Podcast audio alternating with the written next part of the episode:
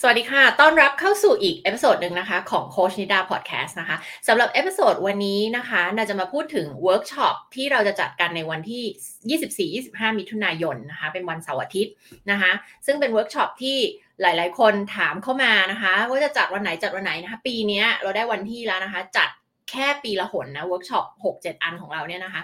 จัดแค่ปีละหนเท่านั้น เพราะฉะนั้นถ้าไม่เข้าปีนี้ก็ต้องไปรอปีหน้าเลยนะคะ ก็จะเสียเวลาแล้วก็ ใครที่ต้องการพัฒนาความรักชีวิตการเดทการดึงดูดคนคุณภาพเข้ามานะคะ ก็เรารู้กันอยู่แล้วนะว่าสิ่งเดียวที่เรามีจำกัดในชีวิตคือเรื่องของเวลาดังนั้นเนี่ยอย่ารอนะคะ ถ้าคุณรู้ว่าคุณคือคนที่ต้องการดึงดูดแล้วก็หาคนที่เป็นคู่ชีวิตอะนะคะไม่ได้ต้องการจะคบเล่นแต่ฉันต้องการแฟนต้องการคู่ชีวิต ต้องการคนที่จะมาใช้ชีวิตร่วมกับฉันแล้ว จะแต่งงานไม่แต่งงานมีลูกไม่ไม่มีลูกอันนั้นแล้วแต่คุณเลยนะคะ แต่ว่า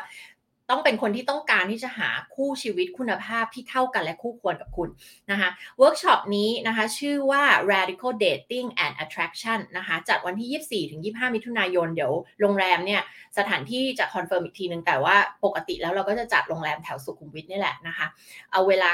9 นาฬิกาถึง 18 นาฬิกานะคะทีนี้เวิร์กช็อปอันนี้เป็นเวิร์กช็อปอะไรนะเวิร์กช็อปนี้เราจะสอนวิชาจิตวิทยาความรักนะคะที่จะช่วยคุณแก้ปัญหา ที่ต้นเหตุแบบขุดลากถอนโคนนะหลาย ๆ คนที่ตามคลิปตามวิดีโอ แล้วก็แม้กระทั่งอ่านหนังสือสองเล่มของนานะจะรู้ว่าวิธีการการทำงานของนาเนี่ยคือหาสาเหตุให้ได้ก่อนนะต้นเหตุซึ่งต้นเหตุของทุกปัญหาที่คุณเจออยู่ในเรื่องของความรักเนี่ยมันอธิบายได้ด้วยวิทยาศาสตร์ตรรกะเหตุผลนะซึ่งจิตวิทยาเนี่ยมันคือมันคือวิทยาศาสตร์ ถูกไหมคะมันคือการเข้าใจการทำงานของสมอง มันคือการเข้าใจว่าพฤติกรรมทุกอย่างที่คุณแสดงออกมา การตัดสินใจทางเลือกต่างๆ ของคุณเนี่ยมันมีที่ไปที่มาจากอะไรนะคะไม่ว่าคุณจะมีปัญหาสารพัดเกี่ยวกับเรื่องของความรักเนาะไม่ว่าจะ move on จากความความรักเรื่องราวในอดีตยังไม่ได้ เลิกแล้วแต่ยัง move on ต่อไม่ได้นะคะ ไม่ว่าจะมีปัญหาในเรื่องของการดึงดูดคนแบบเดิมๆเข้ามานะคะ มีแฟนกี่คนก็เป็นลักษณะบุคลิกแบบนี้แพทเทิร์นแบบนี้มีปัญหาแบบนี้ตลอดเลยนะคะ แล้วความรักก็ลงเอยแบบเดิมทุกครั้งนะคะ หรือว่าคนที่เราอยากคบเขาไม่เลือกเรา แต่คนที่เลือกเราเรากลับไม่อยากคบเขา เคยเจอแบบนี้ไหมคะนะคะ หรือว่ามักจะวนเวียนอยู่กับปัญหาในความสัมพันธ์ใน relationship ของคุณอะแบบเดิมๆนะคะ ถึงแม้จะเปลี่ยนแฟนไปแล้วก็ยังเป็นปัญหาแบบเดิมนะคะ หรือว่ามีอาการรู้สึกไม่ดีพอไม่คู่ควรกับคนดีๆ ขาดความมั่นใจในตัวเองนะคะไม่มั่นใจในการเดท ไม่มั่นใจในการทำความรู้จักกับคนใหม่ ๆนะคะคนคุณภาพต้องไปหาที่ไหนนะมีคำถามแบบนี้นะคะ หรือว่า เจอแต่คนที่รู้สึกว่าไม่จริงจังไม่จริงใจกับเรานะคะ แล้วก็มาคบเราเล่นๆคบค่าเวลาเนี่ยนะคะ อีกปัญหาที่เจอบ่อยๆคือตกเป็นตัวสำรองนะคะ แฟนนอกใจมีปัญหาเรื่องการไว้ใจ แฟนใหม่ที่เข้ามาอย่างนี้เป็นต้นนะคะ ขาดความกล้าหาญที่จะออกจากความสัมพันธ์ที่มันผิดๆทั้งทั้งที่ตะกะสมองสมองส่วนหน้าเราบอกเราแล้วว่าอันนี้ไม่ใช่ความสัมพันธ์ที่ใช่แล้ว แต่ว่าเราก็ไม่กล้าหาญที่จะออกมาสักทีหนึ่งนะคะ แล้วก็เวลาที่เจอคนที่ดีเนี่ย เขาไม่เลือกเราเรารักษาหรือเรารักษาเขาไว้ไม่ได้เนี่ยปัญหาอันนี้คือตัวอย่างของปัญหาคลาสสิกที่เราเจอนะคะไม่ว่าจะเป็นการทำงานกับเวลาที่เราโค้ชลูกค้านะคะก็จะเจอปัญหาเหล่านี้นะคะ เพราะฉะนั้นถ้าคุณเจอปัญหาเหล่านี้อยู่เนี่ยมันไม่ใช่เรื่องแปลกเลยนะคะ แล้วก็ยังมีปัญหาอื่น ๆ อีกเยอะแยะมากมาย ซึ่งเดี๋ยวเราเราคงไม่พูดถึงทุกปัญหานะแต่จะบอกว่า หลาย ๆ คนอะอ่านหนังสือมาเยอะแยะมากมายแล้วเข้าคอร์สออนไลน์สารพัดมาแล้วก็ยังแก้ปัญหาไม่ได้เหตุผลเป็นเพราะอะไร เพราะว่าคุณยังไม่ได้เห็นสาเหตุที่แท้จริงของปัญหานะ ซึ่งแบ่งออกเป็นสองส่วน นิดาสรุปให้ง่าย ๆ แบบเข้าใจง่าย ๆ แล้วกันส่วนที่หนึ่งมาจากตัวเราเอง มาจากอดีตของตัวเราเองนะคะซึ่งน่าจะพูดเสมอว่า the key to your future is your past เนาะคุณแจไขสู่อนาคตนั่นอยู่ที่อดีตของเรานะคะอยู่ที่อดีตของเรา หลายคนบอกอดีตไม่สำคัญอย่าไปสนใจอดีต ไปไปในอนาคตไม่จริงค่ะนะคะเพราะว่าถ้าคุณไปโดยที่ไม่รู้อะแล้วไม่รู้ว่าตัวเองไม่รู้อะไรอะคุณก็จะไปแบบผิดๆคุณจะไปแบบเสียเวลา คุณก็จะไปแบบวนเวียนอยู่กับปัญหากว่าคุณจะหาทางออกถูกไหมนะคะเพราะฉะนั้นการกลับไปทำความเข้าใจว่าอดีตนี่แหละที่มันทำให้เราอะวนลูปอยู่กับปัญหาเหล่านี้อดีตนั้นคืออะไรเกิดอะไรขึ้นนะคะในวัยเด็กเกิดอะไรขึ้นกับประสบการณ์ในอดีตของเรานะคะเมื่อเราเข้าใจปัญหา จากต้นเหตุแล้วค่ะเราถึงจะสามารถแก้มันได้อย่างมีประสิทธิผลนะคะอันนั้นคือพาร์ทที่หนึ่งคือเกี่ยวกับตัวเรานะคะเหตุผลที่เราเจอเรื่องราวที่มันยังไม่ได้เป็นไปตามที่เราต้องการยังไม่สมหวังในความรักยังไม่ประสบความสำเร็จอะคะ่ะนะคะมันมีที่ไปที่มาจากตัวเรานี่แหละนะคะไม่ใช่คนอื่นมันคือตัวเราเองนะคะและคนต่างๆที่เข้ามาที่ผิดๆทั้งหลายเนี่ยคือเป็นเพียงบทเรียนเข้ามาทดสอบว่าเราสอบผ่านแล้วหรือยังนะคะพาร์ทที่ 2 คือเรื่องของกลยุทธ์ ทุกอย่างในโลกใบนี้ไม่ว่าจะเป็นเรื่องอะไรก็แล้วแต่นะคะ มีกลยุทธ์ทั้งสิ้น นั่นแปลว่า ใครที่รู้กลยุทธ์ที่ถูก ก็จะสามารถเดินไปได้ เรียกว่าไปถึงเร็วกว่าคนอื่น ไปแบบเขาเรียกว่าเขาเรียกว่าเลือกทางผิดอะน้อยกว่าคนอื่น กว่าค่าเฉลี่ยทั่วไปถูกไหมถ้าเรารู้กลยุทธ์ที่ถูกนะคะเพราะฉะนั้นทั้งเวิร์กช็อปเนี่ยจะพูดถึง 2 เรื่องคือตัวเรา นะกุญแจจากอดีตที่เราจะไขไปสู่อนาคตของเรา กับอันที่2คือในเรื่องของกลยุทธ์ กลยุทธ์การเดทกลยุทธ์การดึงดูดคนที่มีคุณภาพ แล้วก็คู่ควรแล้วก็เท่ากันกับเรานะคะมันมีวิธีการยังไงบ้างนะคะ กลยุทธ์นั้นคืออะไร แล้วมันจะประกอบไปด้วยหลายส่วน ตั้งแต่เรื่องของการที่จะต้องรู้ก่อนว่าคุณหาคนแบบไหนนะซึ่งมันพูดง่ายแต่มันไม่ได้ทำมันไม่ได้ทำง่ายนะไอ้ process ที่เราจะทำกันเนี่ยนะคะ พื่อที่จะรู้ว่าคุณหาคนแบบไหนกันแน่ มันไม่ใช่คนแบบที่คุณคิดเอาไว้อะนะโปรเซสเนี้ยก็น่าจะเป็นชั่วโมงแล้วแหละชั่วโมงชั่วโมงสองชั่วโมงแหละที่ที่แค่แค่ทำเรื่องนี้นะคะ แล้วยังมีองค์ประกอบจิ๊กซอนะคะส่วนอื่นๆ อีกหลายส่วนที่เราจะมาเรียนรู้กันใน 2 วันนี้นะคะ แล้วเราก็จะเอาปัญหาของคุณเนี่ย มาคุยมาแก้กันณจุดนั้นเลย ใครที่เคยเข้าเวิร์กช็อปของนิดาจะรู้อยู่แล้วว่า ไม่ใช่สไตล์เปิด powerpoint lecture พูดตามสไลด์แบบน่าเบื่อน่าเบื่อไม่มีนะคะ ไม่มีไม่มีไม่มี powerpoint นะคะ ไม่มีสไลด์ให้ดูนะคะ เราจะสอนกันสดแล้วเวิร์กช็อปทุกรอบที่นาจัดไม่เคยเหมือนกันเลย เพราะมันขึ้นอยู่กับปัญหาที่แต่ละคนเอาเข้ามาในเวิร์กช็อปนั้น ขึ้นอยู่กับคนที่มาเข้าเวิร์กช็อปในวันนั้นนะคะ เราจะเน้นแก้ปัญหาอย่างได้ผลนะคะแล้วก็เนื้อหาต่างๆเนี่ยไม่ต้องห่วงนะคะมีอัดแน่นกันเต็มที่แน่นอนนะคะเพราะฉะนั้นใครที่รู้สึกว่าหมดหวังแล้วฉันเคยเข้าคอร์สมาแล้วฉันอ่านหนังสือมาแล้วทำไมฉันยังแก้ปัญหาไม่ได้นะคะ มาเลยค่ะ คือทุกปัญหาในโลกใบนี้มีคำตอบเสมอนะคะ มาเรียนรู้เรื่องของวิชาจิตวิทยาความรักความสัมพันธ์นะคะเข้าใจตัวเองเข้าใจคนอื่นเข้าใจที่ไปที่มาของความกลัวของเรา และ พฤติกรรมต่างๆ ที่เราเคยทำในอดีตที่มันไม่เวิร์ก mindset ต่างๆ ในอดีตที่มันไม่ work ตัวตนของเราที่ในอดีตมันไม่ได้ทำให้เราได้ผลลัพธ์ที่เราต้องการนะคะเรามาหากุญแจจากในอดีตเพื่อไขสู่ไปในอนาคตกันนะคะ แล้วเรามาเรียนรู้กลยุทธ์กันนะคะ ทีนี้ใน 2 วันนั้นอะเล่าให้ฟังคร่าวๆเพราะถ้าลงรายละเอียดทั้งหมดเนี่ยแบบเป็นร้อยร้อยหัวข้อได้ค่ะนะคะคงพูดไม่หมดในวิดีโอนี้นะคะ เดี๋ยวพูดแบบหัวข้อกว้างๆก่อนละกันนะ หัวข้ออย่าเรียกว่าหัวข้อเลยแต่แบบว่าพาร์ทที่หนึ่งที่เราต้องเรียนรู้กันนะคะคือเหตุผลที่แท้จริงที่คุณยังไม่ประสบความสำเร็จในเรื่องของความรักนะคะอันเนี้ยเราจะกลับไปเรียนรู้แล้วว่าในอดีตมันเกิดอะไรขึ้นนะคะหลายเรื่องมากไม่ว่าจะเป็นเรื่องของ attachment style ไม่ว่าจะเป็นเรื่องของการเติบโตมาแบบไหนมี love สิ่งที่เรียกว่า love blueprint ก็คือเขาเรียกว่าอะไรอะต้นแบบความรักที่เราเห็นมาจากพ่อแม่และครอบครัวเรา อย่างเงี้ยนะคะส่งผลต่อลักษณะของคนที่เรามักจะชอบและดึงดูดยังไงนะมันมาจากวัยเด็กทั้งหมดเลยนะคะและถ้าเราเข้าใจมันเราจะไปถอดรหัสมันได้ เราจะได้รู้ว่าไอ้ blueprint หรือว่าพิมพ์เขียวที่มันไม่ work อะเราไม่ต้องไปทำตามมันแล้ว มันเหมือนเป็นการอัปเดต iOS ของเราอะอัปเดตระบบเอ่อระบบระบบภายในของเราอะนะคะเพื่อให้มันตรงกับเป้าหมายที่เราต้องการจริงๆนะคะ part ที่สองเป็นเรื่องของการทำ เขาเรียกว่านอกจากอัปเดตซอฟต์แวร์อัปเดต iOS ของเราแล้ว เราต้องทำให้มันทำให้มันเก่งทำให้มันมีประสิทธิภาพมากขึ้นทำให้มันฉลาดมากขึ้นนะคะ เหมือนเป็นการอัปเกรดอะอัปเกรดอัปเกรดให้มันนอกจากจะเป็น iOS ที่ทันสมัยแล้วมันต้องดีมากๆ มันต้องชาญฉลาดมากๆนะคะ เพราะอะไรเพราะวันนี้คือสิ่งที่กำหนดอนาคตของคุณ วันนี้ถ้าคุณรู้มากกว่าในอดีต วันนี้ถ้าคุณรู้กลยุทธ์ที่ถูกต้อง วันนี้ถ้าคุณรู้ว่าหลุมพรางจุดบอดต่างๆ ที่เคยผิดพลาดมามันเกิดจากอะไรนะคะนั่นแหละมันจะเป็นตัวทำนายอนาคตของคุณ อดีตไม่จำเป็นต้องทำนายอนาคตของคุณ ถ้าวันนี้คุณมีการอัปเกรด แล้วคุณเข้าใจเรื่องเหล่านี้นะคะทั้งหมดนะซึ่งในคำว่าเหล่านี้มันจะมีเครื่องมือเยอะแยะหลายอย่างมากๆที่เราต้องสอนนะคะอันนี้อยู่ใน part ที่ 2 part ซึ่งถ้าไม่รู้เนี่ยก็ไม่รู้ว่าอนาคตจะเป็นยังไงถูกไหมถ้าคุณไม่รู้สิ่งเหล่านี้ หลายคนดูคลิปของนั้นแล้วบอกอุ้ยทำไมเพิ่งมาเจอคลิปนี้ เสียเวลาไป 5 ปี 10 ปีนะทำไมเพิ่งมารู้เรื่องนี้ล่ะทำไมไม่เห็นคลิปนี้ก่อนหน้านี้ล่ะ นั่นแหละ แล้วคุณนึกดูสิว่านั่นแค่คลิป 5 นาที 3 นาที 10 นาที ถ้าคุณไปอยู่ด้วยกัน 2 วันเต็มๆอะนะคะ คุณจะ คุณจะแบบโหออกไปจากเวิร์กช็อปนี้แล้วแบบทำไมฉันไม่เคยรู้สิ่งนี้มาก่อนทำไมโรงเรียนมหาลัยไม่เคยสอนสิ่งนี้ทำไมฉันแบบไม่เคยรู้ถ้าฉันรู้ฉันคงประหยัดเวลาสิบยี่สิบสามสิบสี่สิบปี วนเวียนอยู่กับอะไรที่แบบเป็นปัญหาแล้วไม่เคยรู้มาก่อนนะคะอันนี้จะเป็นรับประกันให้เลยว่าทุกคนจะออกไปจากเวิร์กช็อปนี้ด้วยความคิดแบบนี้นะคะ part ที่สามจะเป็นเรื่องของการ falling out of love หลายคนนะไม่มีแฟนนะหลายคนโสดนะ แต่ยัง in love อยู่เนอะไหมคะเดี๋ยวจะสอนวิธีการทางจิตวิทยานะคะ ที่เป็นวิทยาศาสตร์ที่เป็นมาจากการเข้าใจสมองของคุณ เข้าใจพฤติกรรมมนุษย์ เข้าใจเป็นวิชาจิตวิทยาจริง ๆ เนี่ยนะคะว่าการที่คุณจะ fall out of love คือมันจะตรงข้ามกับการ fall in love คือตกหลุมรักถูกไหมการที่คุณจะเลิกตกหลุมรักใครสักคนหนึ่งเนี่ยนะคะ มันต้องทำยังไง นะคะ เพื่อที่คุณจะ move on ได้จริง ๆ เพราะจะบอกว่าหลายคนอะ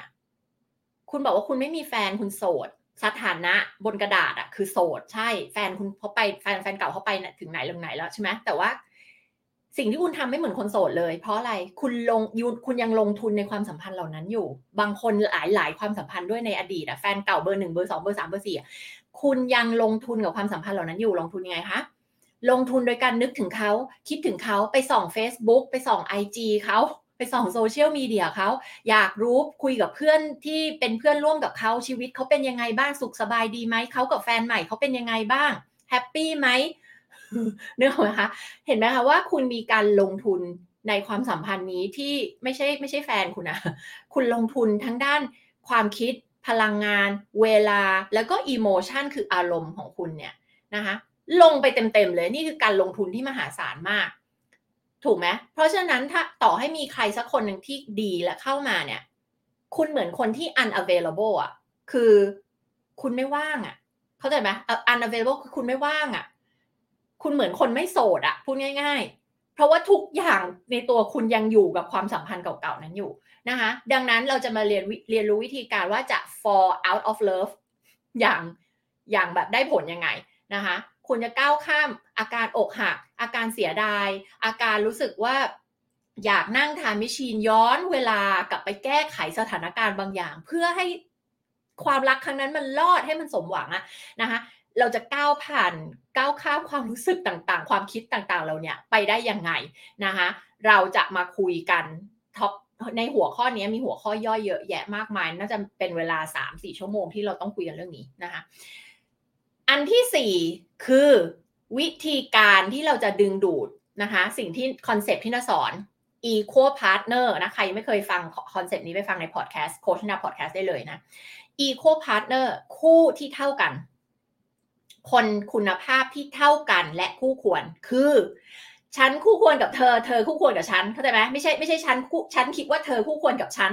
แต่ว่าอีกฝ่ายไม่ได้คิดอย่างนั้นไม่ใช่นะคะมันต้องเท่ากัน ทั้งสองฝ่ายก็รู้สึกว่าฉัน I got a good deal ฉันได้ดีลที่ดี ฉัน ฉัน ฉันคู่ควรแล้วอะที่จะอยู่ในความสัมพันธ์นี้นะคะ นั่นแหละนะคะ คือพื้นฐานสำคัญของความรักที่มีคุณภาพและจะอยู่ต่อไปได้อย่างยั่งยืนนะคะทำไงให้คุณดึงดูดนะคะคู่คุณภาพ คู่ชีวิตคุณภาพที่เท่ากันและคู่ควรกับคุณนะ อันนี้คือหัวข้อใหญ่ที่สี่ซึ่ง น่าจะแบบน่าจะมีในนั้นอีกแบบยี่สิบหัวข้อย่อยที่อยู่ในนั้นนะคะหัวข้อที่ห้านะพาร์ทที่ห้าเรียกว่าหัวข้อเลยนะคะคือคุณจะทำตัวยังไงให้เป็นคนที่ relationship ready คำว่า relationship ready คืออะไรหลายคนอะเลิกกับแฟนแล้วก็รีบไปมีแฟนใหม่เลยนะคะออกมายังไม่ทันเยียวยา ยังไม่ทันเรียนรู้เลยไปละคนใหม่ แล้วพอยังไม่ได้เรียนรู้อย่างถูกต้องเกิดอะไรขึ้นคะ คุณก็ไป repeat the same mistake ไงคะทำความผิดซ้ำซ้ำเดิมอีก แล้วก็ไม่รู้ด้วยว่าที่ผิดพลาดไปนะมันเกิดมาจากอะไร เพราะว่าสมองคนเราก็จะไปโทษคนอื่นว่าอ๋อเป็นเพราะแฟนคนนั้นไม่ดีแฟนคนนี้ไม่ดีแฟนคนนั้นนอกใจฉันแฟนคนนี้ไม่เคารพฉันแฟนคนนี้ไม่ให้เกียรติฉันแฟนคนนี้นิสัยไม่ดี แต่เราไม่เคยได้กลับมาคิดว่า แล้วทำไมฉันถึงเลือกไปอยู่ในความสัมพันธ์กับคนเหล่านี้ตั้งแต่แรกล่ะ ถูกไหมแล้วพอเราไม่ได้คิดเราไม่ได้วิเคราะห์ เราไม่ได้เรียนรู้จากความผิดพลาดในอดีต เราก็จะกระโดดเข้าไปอยู่ในความสัมพันธ์ใหม่แล้วพบว่าแฟนหน้าใหม่แต่ปัญหาเดิมๆถูกไหมคะ แฟนหน้าใหม่แต่บทเรียนเดิมเลยนะคะ ความรู้สึกคุ้นชินมันคล้ายๆกับแฟนคนเก่าๆมาก ความสัมพันธ์แบบนี้ถูกไหมคะ เพราะฉะนั้นเราจะมาเรียนรู้กันค่ะว่า คนเราอะถ้าเราจะมีความสัมพันธ์ที่ดี เราต้องมีสิ่งที่เราเรียกว่า relationship ready ก่อน เราต้องพร้อมที่จะมีความสัมพันธ์ที่ดีที่มีคุณภาพนะคะ แล้วมันต้องเป็นยังไงหรอไอ้คำว่า relationship ready เราจะมาเข้าใจกันในพาร์ทนี้นะคะ แล้วในพาร์ทนี้เราจะมาเรียนรู้เทคนิคและวิธีการนะคะ ในการก้าวข้ามเอาชนะนะคะความเชื่อที่ฉุดรั้งเรา ความเชื่อที่จำกัดตัวเรา ความเชื่อที่บ่อนทำลาย ชีวิตเรา หรือถ้าถ้าใครเรียนพัฒนาตัวเองมาจะเข้าใจมันคือ พวก self limiting belief หรือว่า self sabotaging belief นะ มันเป็นความเชื่อที่บ่อนทำลายเรา เช่น ความเชื่อที่สุดคลาสสิกเลย ฉันไม่ดีพอ นะคะฉัน ฉันไม่คู่ควรนะ ฉันเป็นคนธรรมดาไม่ได้มีคุณภาพอะไรมากมายอะไรอย่างนี้เป็นต้น ฉันกลัวความล้มเหลว ฉันไม่มั่นใจในตัวเอง ฉันไม่คู่ควรกับความสำเร็จอะไรพวกนี้คือ พวกนี้คือความเชื่อที่เป็นแบบว่า กว้างๆและ common มากๆ เจอได้พบบ่อยทั่วไปนะ แต่มันยังมีความเชื่อที่แบบละเอียดยิบมากๆ ซึ่งเดี๋ยวมาฟังกันในเวิร์กช็อปนี้น่าจะมีพูดถึง 5 ความเชื่อท็อปเลยของผู้หญิง ที่ไม่กล้าคอมมิตไม่กล้าจริงจังกับความรักพูดคนหลายคนอะคนหลายคนบอกว่า ฉันพร้อมแล้วฉันจริงจังฉันพร้อมแต่งงานแล้วเนี่ย แต่จริง ๆ ไม่ใช่ พอไปคุย ขุดลึกลงไปถึงเบื้องลึกของจิตใจนะคะ จะพบว่าจริง ๆ แล้วคุณมีความเชื่อบางอย่างที่ทำให้คุณอะไม่ได้คุณกลัวคุณคุณไม่กล้าที่จะมีความรักจริง ๆ หรอกนะคะแล้วนั่นแหละคือสิ่งที่ฉุดล้างทำให้คุณยังไม่ได้ผลลัพธ์นะห้าสิ่งที่เป็นความเชื่อที่ฮิตที่สุดเลยของผู้หญิงที่พบเจอบ่อยที่สุดที่ทำให้คุณเนี่ยนะคะล้มเหลวด้วยแล้วก็ไม่ commit กับความสัมพันธ์จริง ๆ ไม่ไม่ได้หาความสัมพันธ์ที่จริง ๆ ที่จริงจังนะคะแล้วก็ท็อปซึ่งเป็น 5 5 ความเชื่อท็อปของผู้ชายที่ไม่ commit แล้วก็ไม่ไม่จริงจัง ไม่หาคู่ชีวิตไม่ลงหลักปักฐานนะคะแล้วก็บ่อนทำลายผลลัพธ์ เกี่ยวกับเรื่องความรักของตัวเองอยู่ซ้ำๆนะคะลืมบอกไปตอนต้นว่าเวิร์กช็อปนี้สำหรับทุกเพศทุกทุกเพศนะจะบอกว่าทุกวัยก็คงไม่ใช่นะเพราะว่าน้องๆสิบห้าสิบหกก็คงไม่ใช่นะแต่จริง ๆอะจะบอกว่ารู้ไหม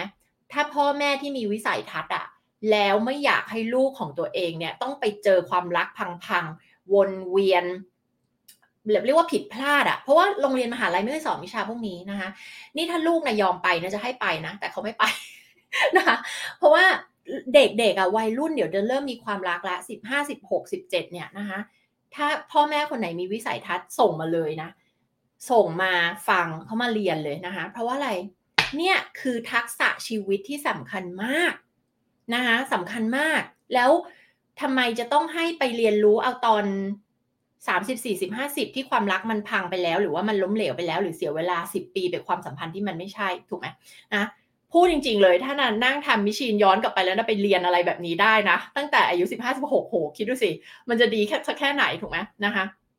เพราะฉะนั้นเนี่ยโอเค ไม่ถึงกับทุกเพศทุกวัยนะ แต่ว่าวัยรุ่นมาเข้าได้นะวัยรุ่นที่เริ่มมีความรักแล้วอันเนี้ยเข้าได้ถ้าหากว่าพ่อแม่แบบสมัครยินสมัครแล้วก็ยินดีที่จะให้มานะคะ แต่จริงๆแล้วก็คือสำหรับผู้หญิงผู้ชายและทุกๆเพศนะคะ ทุกเพศเลยไม่ว่าจะจะ identify ว่าเพศอะไรหรือไม่ไม่ระบุว่าเพศอะไรก็ได้นะคะเราเปิดรับทั้งหมดเลยนะคะนะคะ เพราะว่าเรื่องของความรักเนี่ยไม่ว่าเชื้อชาติไหนไม่ว่าเพศไหน มันมีจิตวิทยาทฤษฎี มันมีวิทยาศาสตร์ที่อธิบายได้มันไม่ได้แตกต่างกันนะคะเพราะฉะนั้นถึงแม้ว่าคนติดตามเราจะเป็นผู้หญิงเยอะนะคะเอ่อคุณผู้ชายสามารถมาได้เลยนะคะ ยินดีต้อนรับมากๆนะคะ เราก็อยากได้มุมมองที่หลากหลาย เราอยากได้ความคิดของฝั่งผู้หญิง ฝั่งผู้ชาย แล้วก็ฝั่งทุกหลากหลายเพศนะคะ เพราะฉะนั้นเนี่ยมาได้เลยนะคะ แล้วก็ถ้าว่ารู้จักใครนะคะที่เหมาะกับเวิร์กช็อปนี้นะคะ แนะนำ นะคะมาได้เลยนะคะ แล้วก็สอบถามเข้ามาได้เลยทาง Line นะคะ Official ของเรา at coach nida นะคะ เดี๋ยวจะแปะลิงก์ไว้ให้ ID Line ไว้ให้นะคะ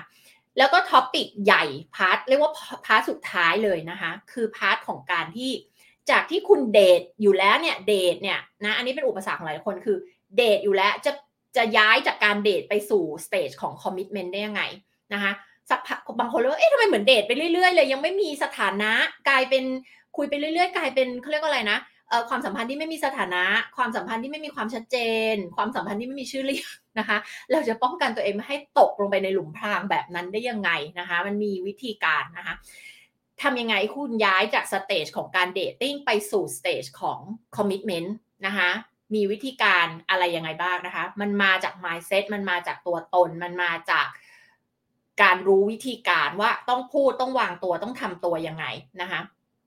เพื่อที่ย้ายจาก stage ของ dating ไป commitment และเคยพูดในคลิปอันหนึ่งละนะ ว่ารู้ไหมว่าผู้หญิงผู้ชายหรือเพศอะไรก็ตามทุกคนเนี่ย เวลาที่เราเจอคนคนหนึ่งอะในเดทแรก ๆ หรือการคุยกันครั้งแรก ๆอะนะคะ ไม่นานเราจะสามารถประเมินและเราก็จะประเมินด้วยพมนุษย์เนี่ย เราอยากที่จะจัดแคตตากรีจัดหมวดหมู่ให้กับคน เราต้องการที่จะได้ข้อสรุปมันเป็นธรรมชาติของมนุษย์ เราไม่ชอบอยู่กับความไม่รู้นะ ความเบลอเบลงงงความไม่รู้เนี่ยมนุษย์ไม่ชอบ เพราะฉะนั้นเราจะอยากได้บทสรุป ดังนั้นเนี่ยในเดทแรก ๆ หรือในครั้งแรก ๆ ที่เราคุยกับใครสักคนหนึ่งเราจะมีการจัดหมวดหมู่เขาแล้วค่ะ ว่าคนนี้จะเป็นคนคุยเล่น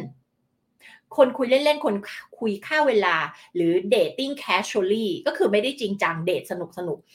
หรือจะเป็นกลุ่มที่สองคือโอเค คนนี้เป็นแฟนได้นะคะหรือจะเป็นกลุ่มที่สามคือคนนี้คือแม่ของลูกพ่อของลูกเลย ภรรยาสามีของฉันแหละเนาะไหมคะเราจะจัดเขาอยู่ในสามหมวดหมู่นี้ ตั้งแต่